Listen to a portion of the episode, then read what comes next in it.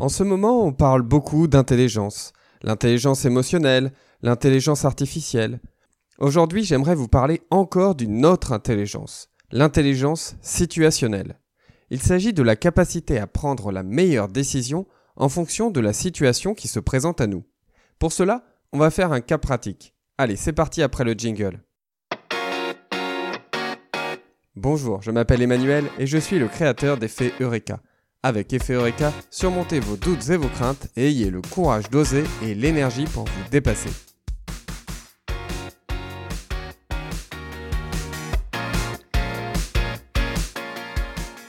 Alors voici la situation. Nous sommes en classe de CP, 28 élèves. Nous sommes jeudi et il est 13h30. La cloche vient de sonner, les élèves rentrent en classe. Et comme tous les jours à 13h30, nous avons un quart d'heure de lecture. J'invite les élèves à choisir un livre dans la bibliothèque de la classe et à retourner à leur table pour lire le livre qu'ils ont choisi. Voici comment se trouve la classe deux minutes plus tard. Six élèves sont assis en silence à leur table et lisent. Quatre élèves sont près de la bibliothèque et ils la rangent en feuilletant des livres. Deux groupes de trois élèves lisent un documentaire ensemble, ils font quand même pas mal de bruit. Quatre élèves sont devant la carte du monde, je les vois montrer la carte du doigt et ils chuchotent tranquillement. Trois élèves errent sans but dans la classe. Trois élèves sont en train de finir un coloriage et deux élèves me demandent de leur lire une histoire. Avant de vous proposer cinq réponses possibles à cette situation, j'aimerais vous faire une remarque préalable.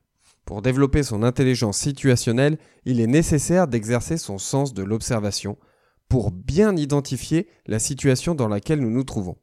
À titre personnel, et même si j'ai fait beaucoup de progrès, c'est un axe sur lequel je dois en permanence travailler, car j'ai plutôt tendance à avoir la tête dans les nuages ou dans mes pensées, et je dois vraiment me forcer pour garder un œil sur ce qu'il se passe à tout moment. C'est une compétence nouvelle pour moi, car en entreprise, j'étais souvent concentré sur mon ordinateur et peu importait ce qui arrivait autour. Mais revenons à nos 28 élèves. Alors, que faire dans cette situation? Je vous propose 5 réponses. A. Rien du tout. B. Lire une histoire avec les deux élèves qui me l'ont demandé. C.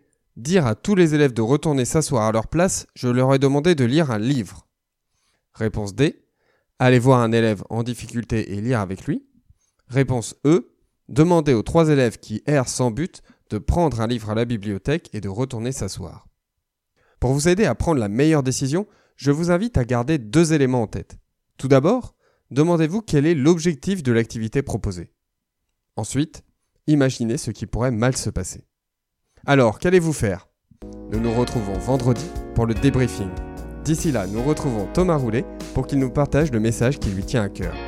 Prenez soin de vous et de ceux qui vous entourent.